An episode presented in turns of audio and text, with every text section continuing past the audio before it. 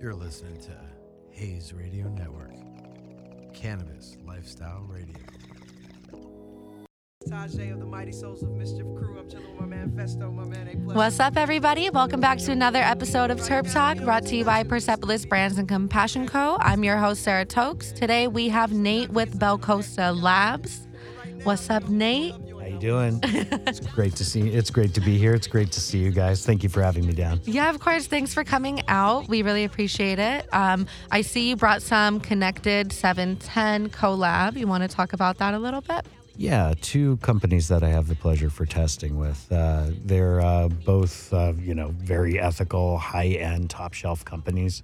In terms of uh, what I like to smoke, it's pretty much right there. Yeah. And uh, again, I have the opportunity to test for them, so I know that you know not to sit here and go on a soapbox about you know the lab I represent, Belcosta Labs versus other labs. Uh, but I know how hard we work. I know how much we strive to do a good job. And I know that there are, you know, unfortunately less ethical practices out there. So, It happened. yeah, you got to be wary of that. So, not to say that any other cannabis science that isn't Belcosta is a joke, but that's my best assurance is that, you know, knowing my lab and knowing these companies that test with us and seeing what passes with them and how hard they work to make those those products pass, uh, it's it's golden. So I got to, of course, you know, support them and run by my local store and, and pick them up when, of course, they make it through the rest of the uh, retail supply chain. That's awesome. How long does it take for a product to get through testing and to get onto the shelves? Well under a week, um, you know, depending on somebody's speed with regards to uh, their supply chain itself, and uh, especially when you get to what you call uh, usually vertically integrated businesses that control their own supply chains. Okay. it's usually a little faster. So someplace like Connected, pretty quick because they control their own supply chains. They have their own grows. Uh, they're uh, well linked in with companies like 710 to be able to make their own manufactured dabbable products. They have their own distribution. They have their own stores. Everything can happen really quick. And you can even, through uh, things like social media and through promos at the stores, even warm up Yeah. your uh, your clientele, your consumers and patients to be able to understand what new products are coming out there. It's really kind of like a, you know, and when we, we put it like this, I mean, that's no real different than any developed industry and what they do, you know, to really weigh on Yeah. real marketing potential and like any hype. You know, music industry does that. Yeah, Everybody will do that. Uh, technology, right? Video games, they all they all do that.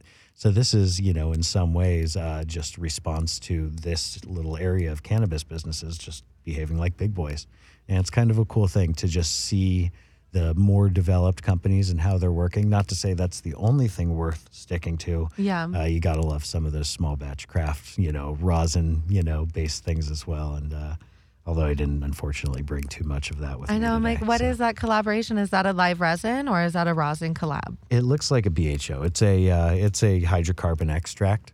Uh, so I'm not immediately familiar with, and I'm not, you know, I didn't check out the COA before uh, coming down. Uh, whether or not it is, say, a butane extraction Mm-hmm. in that hydrocarbon description, or if it's a butane propane blend, usually you'll see that come up in the residual What's the solvent test. difference between the two? Which one would you say would be, I guess, healthier? Uh, both could be just considered as healthy. Really? Well, because you're really based, uh, you're basing this all on having uh, purged out all of those solvent and- or all those solvents, all of that solvent material. And as long as you've purged out that solvent uh, thoroughly, you're really not looking at any negative health aspect. Uh, you could even suggest that you know, in, in the day of the life of the American citizen, it's almost impossible to stay away from any product that has that doesn't have solvent in it. yeah. I mean, think about like Sprite. Like, there's nobody standing over a vat, you know, squeezing lemons and limes into that, right? Like, there's a lemon extract and a lime extract, maybe extracted through solvents or through like a supercritical process, similar to what we see in cannabis. And that's what's getting added in a prescribed formulaic amount. So, that kind of stuff and how that works is uh, really in terms of where, uh, oh shit, where were we going with this? I'm sorry. It's okay. Um, I was just asking a little bit about the difference between the pure BHO extraction and then the butane propane mix. Oh yeah, I got a little a little off topic. It's right okay. it there. happens. so, uh, with regards to that, what we're looking at with regards to a safe product, A safe product is something that we have had the opportunity to test. And in being able to test it, we've been able to assure that no amounts of those solvents are left over. So that's kind of the short end of it. Now, in terms of butane versus propane, um, they have different boiling points. Uh, butane's got a boiling point of about zero degrees Celsius, and uh, propane about negative 39, negative 40 Celsius, if I recall correctly. They boil at different temperatures. Uh, given that, propane would be um, more effective at boiling off at um, lower temperatures, Yeah. therefore.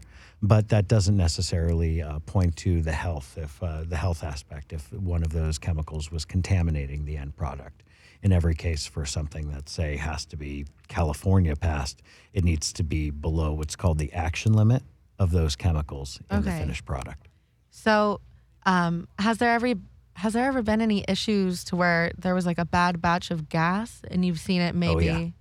Oh yeah, that, that totally happens. Um, that would be more on the side of who's providing that Yeah. solvent for extraction.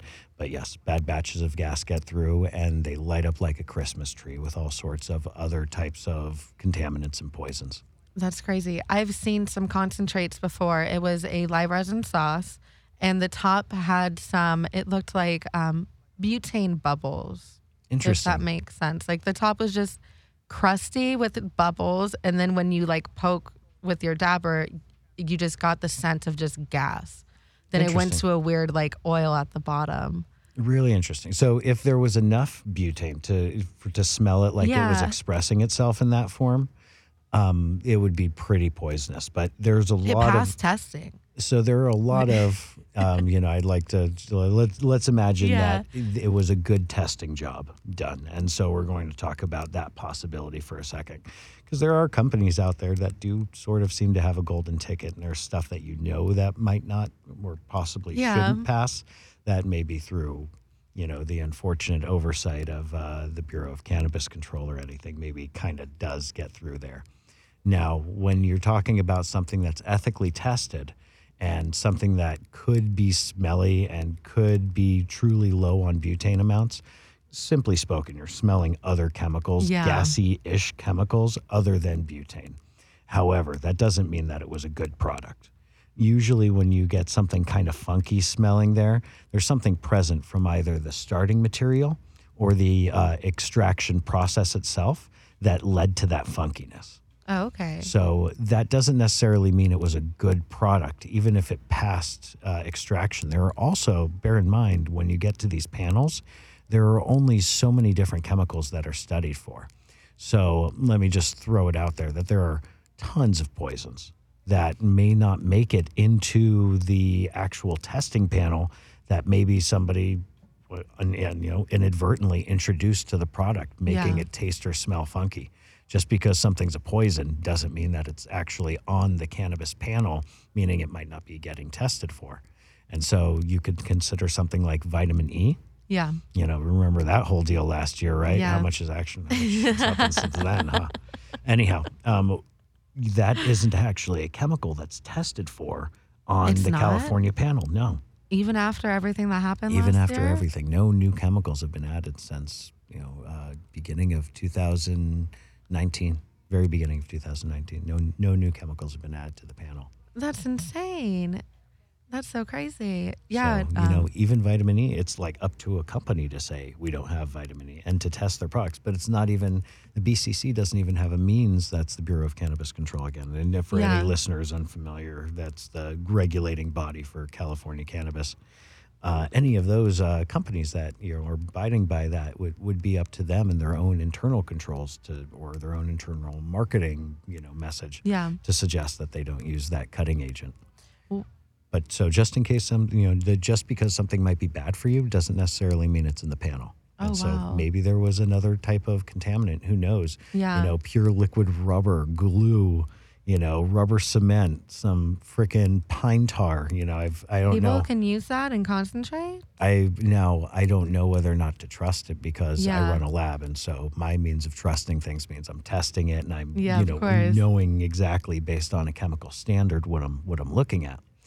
However, am I on Reddit? You know, I'm always on Reddit, and Always. there are plenty of people who are uh, jumping up in mass in certain areas saying, Hey, I've got something and it doesn't seem right here. And I think it may be pine tar and it's got these qualities. And other people are popping into those discussions saying, Yes, I agree. And this kind Is of. it the shatter and- that's been yeah, go- a lot yeah. of the shatter, a lot of uh, middle been America. I've been seeing it on um, the Blacklist XYZ. They always post like what's going on in the industry. If you Mm-hmm. don't follow them, make sure to follow them. Great group. Uh, We love, yeah, we, we love uh, being a part of their efforts. Yeah, they're they're awesome. They promote so much um, positivity for the industry, cleaning up the industry, Oh, yeah, no, literally. they're, they're they're awesome in terms of uh, their responsiveness to what's going on out there, and just a special. If they're listening, thank you. Yeah, of course. Costa to them. So um, when it comes to the whole with vitamin E, why would people put that in a cartridge, like Well, or in cannabis products? so that would be a way of stretching out your yield, Okay. and the way of putting that. And let's just use basic numbers. Let's say you make a thousand grams, and you're going to fill 1,000 one gram cartridges or 2,000 half gram cartridges with your thousand grams. Now, let's say you wanted more than to sell 2,000 cartridges. let's say you Yeah. want to sell 2,200 cartridges. Basic math suggests that you would use a 10% dilutant, a 10% cut of vitamin E or of your cutting agent that you would be formulating into your then uh, vape pen, you know, oil, your vape pen based product before it gets injected into the cartridges. So when we're talking about something like that, it's a way of making more money. Now, bear in mind if we're talking about a ten thousand or ten thousand, a ten percent, I mean, uh, ten percent dilution, you know, in, Yeah. uh, overall, you know, instead of again two thousand, you're trying to make twenty two hundred by adding an extra ten percent. You've also brought down the uh, cannabinoid and possibly, you know, we can say at least natural terpene uh, profiles as well, because that offsets and anything that's now a cutting agent is not uh, THC, for Yeah. instance. So you don't see as much of this in the legal industry. A lot of those companies, those you know vape companies that have survived since uh, you know VapeGate hit last Yep. year, a lot of those companies are actually selling based on highest THC. Oh, Well, wow. you don't get highest THC if you're using a cutting agent, which is why, and this was even happening since before that whole VapeGate thing. Yeah. The idea being that very few companies in the licensed legal industry were using vitamin E or were using any cutting agent because they were more concerned with the higher sales potential of having a high THC product. And if you're cutting things down, you'll never get a high THC product, Yeah. right? You know, the guy who doesn't cut his stuff will always, you know, have a higher, uh, a stronger chemical profile. That's so crazy. So you get like the give and take of you know cutting down a product. Why do they cut it? Well, Yeah. so they could sell more products for the same price, and uh, by by that means they're you know padding their business. Yeah. Not that's how I not would prefer it. No, you know we're we're quality over quantity folk, right? Yeah, and Yeah, like no. the cannabis industry is all about compassion, you know. So you shouldn't be. Well, I hear that uh, you know for people who were smoking that stuff, and it wasn't just the you know examples aside, it wasn't I think just the ten percent cuts that were really making the news. I think in a lot of these cases, it was the fifty percent cuts, Yeah. the seventy-five, the ninety percent cuts. Go figure that when you're vaping, just this chemical that in no way should be vaped. Yeah, that, of And when the majority of what you're taking is this other chemical, that's when the, the issues start. So what you ended up seeing too, and from just you know interviewing a few people and some family members who live across the country, when you did have stuff that was cut down really hard, you actually didn't get that high off it, from what I understand. You'd end up going through a full strength vape pen much slower than you would with those with those vape pens with heavy cuts in them Yeah. because the heavy cuts you're you know puffing and puffing and never really feeling you know how you're trying to feel by smoking a vape pen. However, with full strength, it might ring the bell, so to speak, right away. oh, yeah, of And course. So you've got that, you know, like let's call it, you know, a separation of uh, again quality versus quantity, and so it really does kind of spell out the idea that cannabis uh, being cut down uh, isn't really, you know, a thing that it should go through. Now, on the other hand, I would disagree with saying high THC is all that matters either. yeah. You know, What high do you feel matters? well, I'm, I'm partial to a high volatile content. So usually what people would call high terpene Okay. content. So I would call something flavorful versus something that's meant to punch me in the head as hard as it can. Way more enjoyable in the cannabis uh, on the cannabis side of things. It's just a better experience. Um, and generally speaking, I end up smoking a little less because Yeah. it's just a more broad, complex experience. There's more to it than that. So things that are, uh, I would say, more complex in terms of their chemical profiles is where I'm at. Uh, high terpene content would be awesome, not just high cannabinoid content, but a more diverse cannabinoid content. Um, something around a one to one would be amazing, you know. But you seldom see one to one flowers and stuff like that these days. Yeah. The only one to one I've really seen is just a THC CBD ratio. Are you able to do a one to one with other cannabinoids as well? Uh, yeah, I've seen uh, people mention one to one to one with regards to sleep aid products as a Yeah. CBN to THC to CBD. Oh wow. So I've heard of that. Now That's a mouthful, but labeling- that sounds like it'll knock you out. it sounds it sounds like it's the right medicine. Now, what concerns me a little bit about that is uh, from a labeling perspective. Yeah. Now, the way the state makes everything go from a labeling perspective, everything has to be within 10% of your label. So, if you think about the difficulty with even being a one to one and staying within 10% of both of those numbers simultaneously, Having to do it with three. because if you have a 1.11 to, you- well, excuse me, if you have a one to one Yeah. and your test results come out as a 1.11 to 1, you technically have to relabel everything because you're outside of that 10% threshold. Do you see what I'm saying? yeah. So 10% is one thing when you have a, uh prepackaged uh, pack of joints and it says 25% and it comes out at 23% for the flower. Some people might not relabel their 25% to, to back to 23% Yeah. because 23% is within that 10% threshold. And that's part of the allowance given by the state when it comes to labeling. But that 10% threshold with a ratio type number, Yeah. especially two numbers that are supposed to be relatively close to each other, the state tears those apart. That's why you don't see that much stuff labeled as one to one these days. It's because it's damn near impossible to have products that are consistently one to one and hence prepackaged that way. That's so insane. I wish that they would kind of just lighten up Back a off a little bit yeah. in that way, right? Because one to one is an awesome medicine. And if it's 0.9 to 1.1, I mean, really, the, the fact that it's now. Um, it's now like no longer really feasible to sell that kind of product because you that's almost unpredictable to know those Yeah. numbers.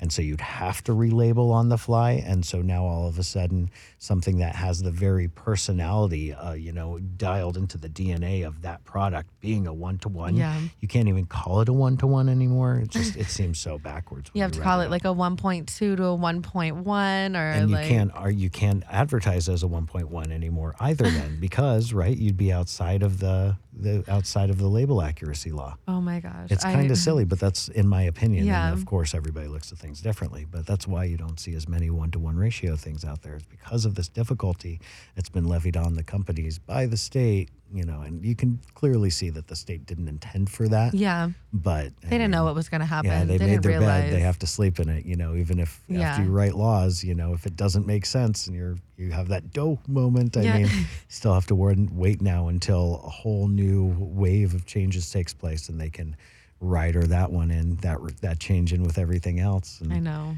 it's It's- still a young industry, you know. But It is. It's surprisingly young, run, you know. You know. Oh yeah. No, it's it's very.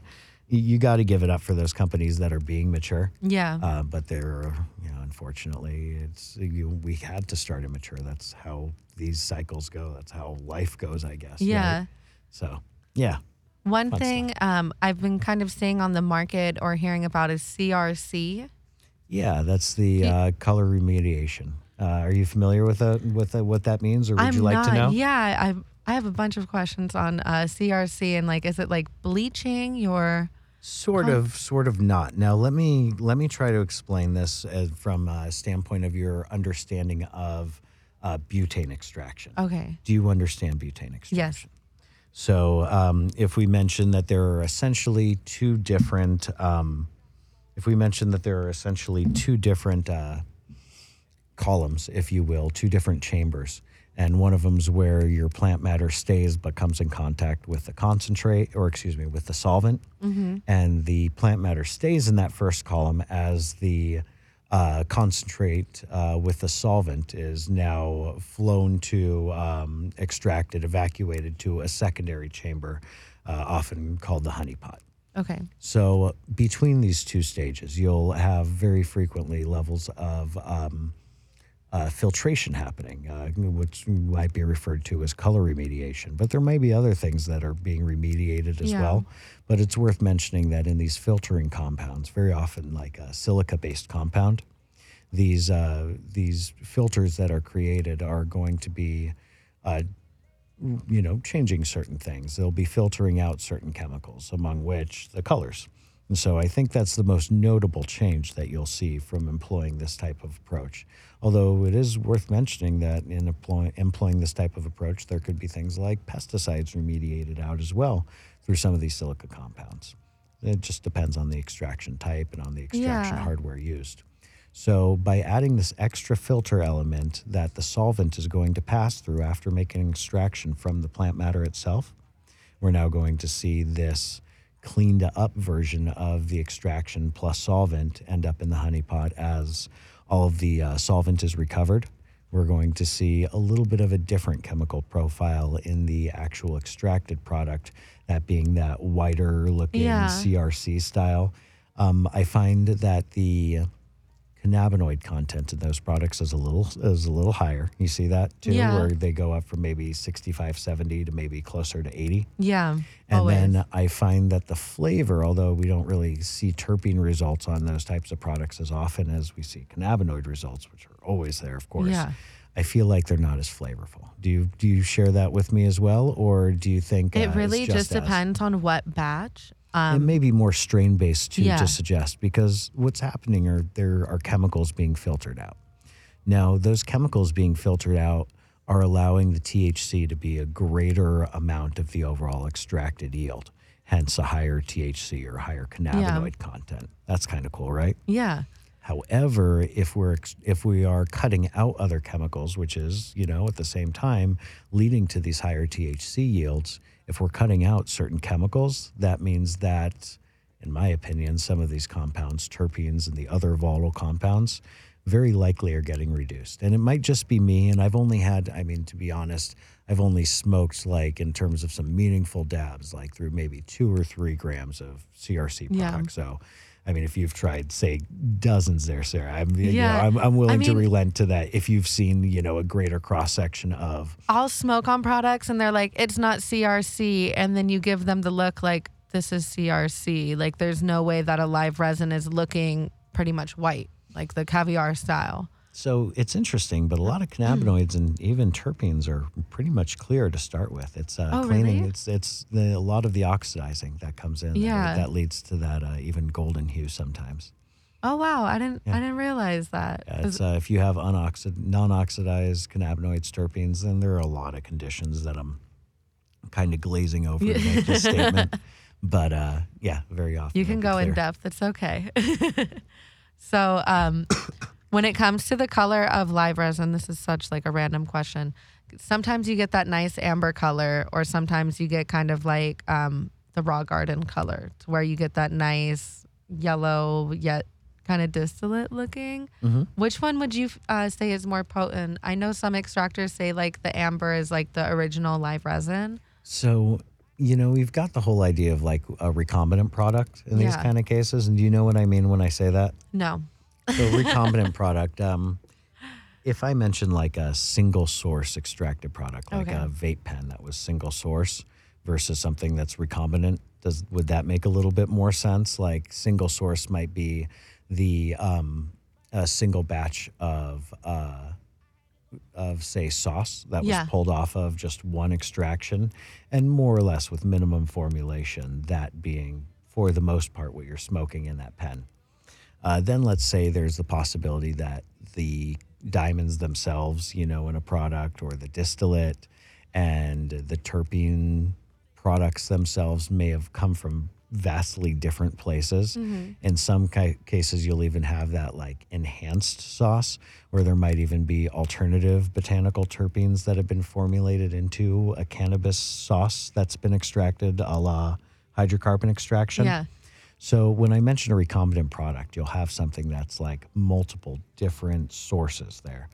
There are a lot of there are a lot more possibilities when you're talking about a recombinant product. More possibilities for keeping it on the rails, more possibilities for keeping a consistent color and a consistent texture and uh, viscosity in something like that Versus a single source? versus a single source. Oh, single wow. source because it, it is what it is. I mean, Yeah. if you want it to be single source and you wanted it to be runnier, and even if you have another source that you could blend it with that is runnier, Then it won't be single it source. won't be single source, right? yeah. It's kind of like sort of the nature of a small batch type of product. You know, when you think Yeah. about it in that sense, right?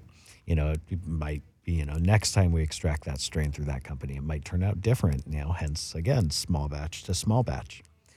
When we're talking about recombinant products, we're talking about something else. In the raw garden world, you want to know that whatever is your favorite strain, cotton candy kush or whatever it is, you want to know that it'll always be there Yeah. that every time it'll taste as similarly to the last time you enjoyed it. And that business plan's gone really well for them. You don't hit that by making it a single source product. And we kind of turn into like what I like to consider to be those more formula based products Okay. versus those single source products. And it's kind of easy to put this. I like to use orange juice as an example. so stick with me here.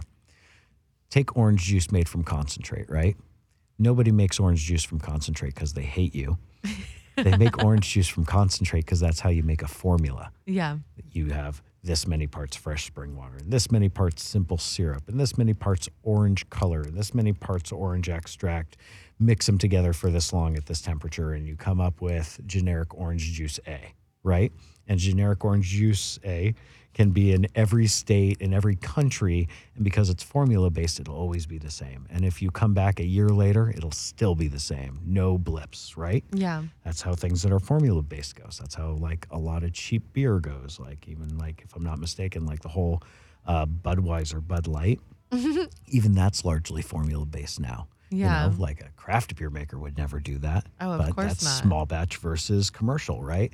And that's the point that's being made there. And look at orange juice now. Is orange juice made from concentrate exactly the same every time? And is there power to that? And can you have the exact same product with the same marketing all over the world? More or less, yeah.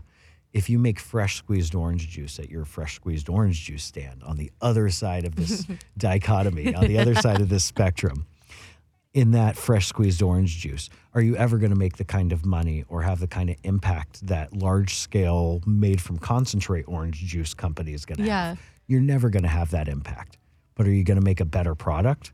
Hell, yeah, you're going to make a better product, right? Like Yeah. you're making fresh squeezed orange juice, they're making stuff from concentrate. You made a single source product. They made a recombinant product. You made something that was minimum processed. They made something that was formula based and always designed to be the exact same thing. Do you see the kind Yeah. of difference? Yes. Now, what are we talking about sometimes when we see these different types of products? Well, when you're considering something recombinant and something that's formula based, and you talk about things like color, I would talk about how they have the opportunity through developing their formula to make it whatever color they want to within reason, right? Yeah. As opposed to other products, which might be lighter and darker sometimes. That was the best like answer to that. That was so in depth. I feel really strongly in terms of uh, helping to educate people in terms of with Yeah. cannabis how small batch craft versus large batch commercial exists. And if I'm, I'm neither one's condemnable. I mean, I'm not saying like you should hate Budweiser because of what they're doing and only like craft beer. Yeah. You know, the craft beer batch that you had last month that was fantastic. If you go back to that same brewery and have it that same beer again, it might not taste the same. Like there there are fallacies to have small batch and Yeah. craft. You might buy something and not like it as much, right? On as opposed to and no as a business owner. I mean, as a craft business owner, I mean, you'll love your product. You'll feel great about what you're making. You'll feel great about those that few number of people who get to try it out. Um, but you're not, you know, a commercial producer. You're not buying an island off of Yeah. your microbrew, right? You know, Not at all. island buyers are those dudes who found out how to do the same big message worldwide. Yeah. You know? And so that's, you know, when we consider like uh, the identity of a product, the identity of a company. I feel like it really does kind of come down to those areas. And I really do because it's so easy to understand with something like orange juice or beer. And Yeah. it exists in cannabis too. And I, I feel like that's a message that uh, people are just starting to grasp now. Oh yeah, of course, and especially um, with new consumers coming into the industry, they kind of want to All right, to go and take your dab. Um, Right, but put new this in the air. consumers kind of want to learn more about those. sorry, more about those smaller brands instead of just walking into every shop and like you can go get the same thing, whether it's like Raw Garden Seven Ten or those bigger names, you know, um, Mm-hmm. Elian and all that stuff, Friendly Farms. But I don't know. I'm more like small batched. I'm I like I, I you know what, what Yeah. do I say? You know, it's uh, the whole you know quality over quantity thing. Yeah. I, I'm definitely in the same in the same boat there. I feel you on that. Like, I'll wait for you to take your dab, enjoy your dub. But um, how does that taste? Pretty amazing. I'm really enjoying this collab that they've done. I'm thinking might need to be a bit warmer though. We're gonna send this. To Yeah, I I like dabbing from the Puffcos and those um, little rigs. You know, I have the Carta as well. It's the perfect. It's the perfect dab every time when you when you do cold start dabs. You know, so um, I in traveling too. These things are amazing. I mean, always. This this little fucking rig has been to so many countries now. I can't. Oh, even I'm sure. I have like a rig that I just keep in my car. My my Carta, I just keep it in my little cup holder, and then we good. You know, I love how well these things fit in cup holders. I feel like, and you know, I may as I may as well be out with with this bit of fame because I know you're not supposed to smoke and drive, Yeah, but isn't it uncanny how well this fits in a cup holder? exactly. I'm like, come on, like you really expect us not to smoke and drive? Yeah, you know, I think that that's you know that's a hard one to get across because I feel like somebody could make a drinking and driving case the same way, but then you could make a whole drinking and driving isn't so bad if you know people are doing it in the slightest amount of moderation. And I'm not, of course, Yeah. decrying any levels of people getting, or I'm not, uh, I, I, I'm not uh, um, condoning any levels of uh, people getting drunk and you know running people over. Yeah, of anything like that course. but with regards to certain states that have very low accident levels in terms of drinking and driving, but do allow some minor levels Yeah. of drinking and driving or open container. That's kind of interesting. And so I think it might be a change that we may see for cannabis. Um, realistically, the one thing that I think is really unfair there were the uh, uh, shutdown of things like cannabis buses and having like limo services with, you know, the opportunity to smoke and enjoy that. Yes and no. What do I you think?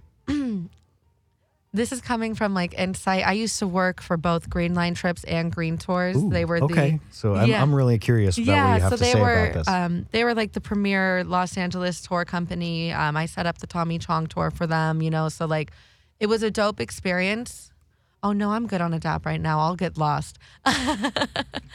um, it was a really nice experience. Don't get me wrong, but there's there's a lot of I'm trying to say this really nicely since we're on uh, the radio.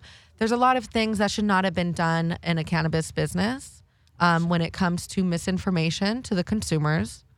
Honestly, um, they would they would just choose a dispensary, take them there, go pretty much drop all their money, and then just like give them misinformation about what they were consuming. Okay, yeah, I don't, Yeah, I don't like that, that at all. I could see, yeah, you know, it's uh, you know, I can. I'm here. I am gushing over uh, over a restaurant, and you worked in the kitchen, and you're like, uh, Yeah, uh no, no, it's dude, it's not that. It's not that golden. Yeah, I guess you know what I it's see dope is if you have somebody to where it's like it's a good movement and you want to actually educate these people instead of just entertaining them while they're high, playing movies for them on a bus and doing shit like that. Like that's you're driving I've- around LA watching how high smoking weed on a bus when you can be doing that at home. Yeah, no, I, I hear you there. That's not, you know what, you've educated me in that sense. I never took one of those trips. You Um, haven't? I was bummed to learn, you know, when that was shut down because Yeah. I love getting high with other people. I love seeing new sights and experiencing things. But you're right, it could have been a curated tour about cannabis history in LA or about, LA rock and roll or like and you know LA hip hop or Instead like- of literally just driving around to Griffith Park and smoking weed in the bus. and you know That's when it. you put it down like that, I just I imagine that there was you know a little bit of a uh, of a roll into the relationship with the dispensary, No. and so you know it's just you know it's, It's just like you're going weed shopping. They're not explaining it to you. We're gonna get high on a bus together and play some games and giveaways. I think that just leaves some room to have it done right in the future. I guess. yeah, You know. you know, I I can't how I would want to do it, but I hear you. You know, Yeah. Okay, you know what? You've you've you've taught me something today. I'm I'm gonna work with that. What I would like to see happen, which would um, be similar to the whole weed tours, is kind of like a wine tour for weeds, where you can go See, to. that's what I imagined it would be like, and I get you know what it is is. I'm just it, it's in my mind, you know, this ideology of how I would want to see it Exactly, done, me and that's too. how I That's why I'm like, why that's how I done? assumed that it would exist. But you know what? You're right, and it's just it really that that that's barely a foundation. Let's Yeah. let's see this done right, right? I think Mike Tyson is building a ranch um, in California City I've- or somewhere. I've met with a couple Vegas. of the, those guys now. They've actually been down to our lab to check us out. So oh, that's, kinda awesome. Yeah. That's so, So, cool. uh, maybe, hopefully, some educational, scientific plug-in on that because I mean that's I'm biased, obviously, but that's what I like to see is you know people being informed, being educated. Um, you know, it's I, I'm caught in my science bubble and wanting to see people educated there, and to hear you give me a social lesson, and it's like, wow, there's so much to this industry. It's awesome. when it comes to um, to labs, would you guys be able to do anything to like further educate consumers? Are you able to maybe like host events there, do like open like open So- lab night? hosting events is a little tough, and open Yeah. lab night is a little tough. Um, however, to so you know, I mean, it's such Yeah. a tight, tightly controlled area with so many expensive pieces of equipment and instrumentation, and so many people working, and they're very focused flow, and you Yeah. don't break that flow, that focus. I mean, Oh yeah, of course. you work by a chain of command if you want to tap somebody on the shoulder, Mm-hmm. so to speak, you know, because you don't interrupt people what they're doing and the workflow and their focus and everything else that comes along with that. So, what you end up seeing instead is to answer the first part of your question with regards to educating the consumer and trying to make lab testing a little bit more uh, familiar and everything that goes along with cannabis science. Yes, I've been working for years in cannabis education and trying to get the word of uh, familiarity with cannabis, for, both from a consumer and from a business standpoint, out to uh, you know as many people as I can the platforms that are used for that. Right now, Long Beach City College, LBCC, mm-hmm. is working with the Long Beach Cannabis Association to develop a uh, series of classes, a whole course that's specifically cannabis that's going to be at their college in the coming months. It's going to launch this summer, and I'm involved in a couple of those Oh classes wow, that's so cool. as a guest teacher and as the person who's put together that presentation. So there's a gentleman named Joe Rogaway who's a lawyer who's going to be the official teacher of that class. But the reality is that there are about a dozen professionals that are backing him up, and each class is going to be covered by those professionals. I do a lot of bud tender training because, from a science perspective, I you know onboard people with their understanding of cannabis and to create a baseline so that one bud tender would talk about the same product the same way as another bud tender in that same shop which is hugely important obviously if you've ever heard of two bud tenders talk about the same thing Yeah, I, I come from the bud tending background. I know how important it is to be Oh, able yeah. to. I mean, how, actually how grating is that when the other bud tender, I mean, you don't want to interrupt them or be Yeah. rude, but another bud tender says something that you would totally disagree with. And all you Mm-hmm. You're feel like, is honey, no. like, all you feel is like misinformation just sprouting. And how about misinformation being carried so much faster Yeah. and further for some unknown reason than good, smart information, right? You know, so with that much said, the opportunity to help people and educate them, LBCC through the City College, awesome experience, awesome opportunity. I'm doing what's called cannabis workshops, which are designed to familiarize people in the industry with other license types. I'm doing those uh, every two weeks on Tuesday nights. Uh, Oh, that's so uh, cool. through the LBCA again. So if anybody listening, if there's any anything to look up from Yeah. that, I know on Instagram it's the LBCA, and I believe that's their URL, their website as well.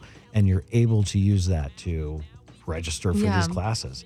I have more classes and more education efforts than that, but let Yeah. me leave it to you and for the next steps. And if you'd like to talk about oh that yeah, some more, of we can. course.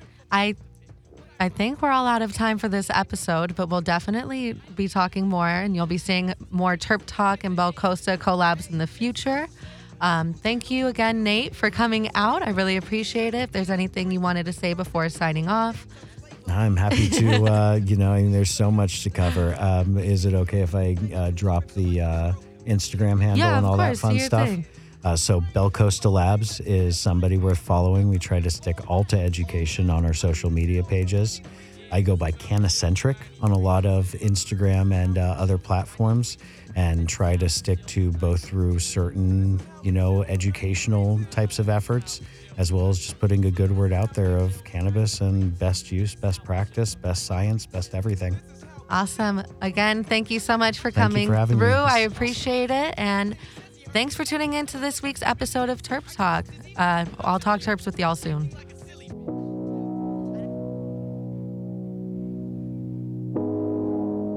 You're listening to Hayes Radio Network, Cannabis Lifestyle Radio.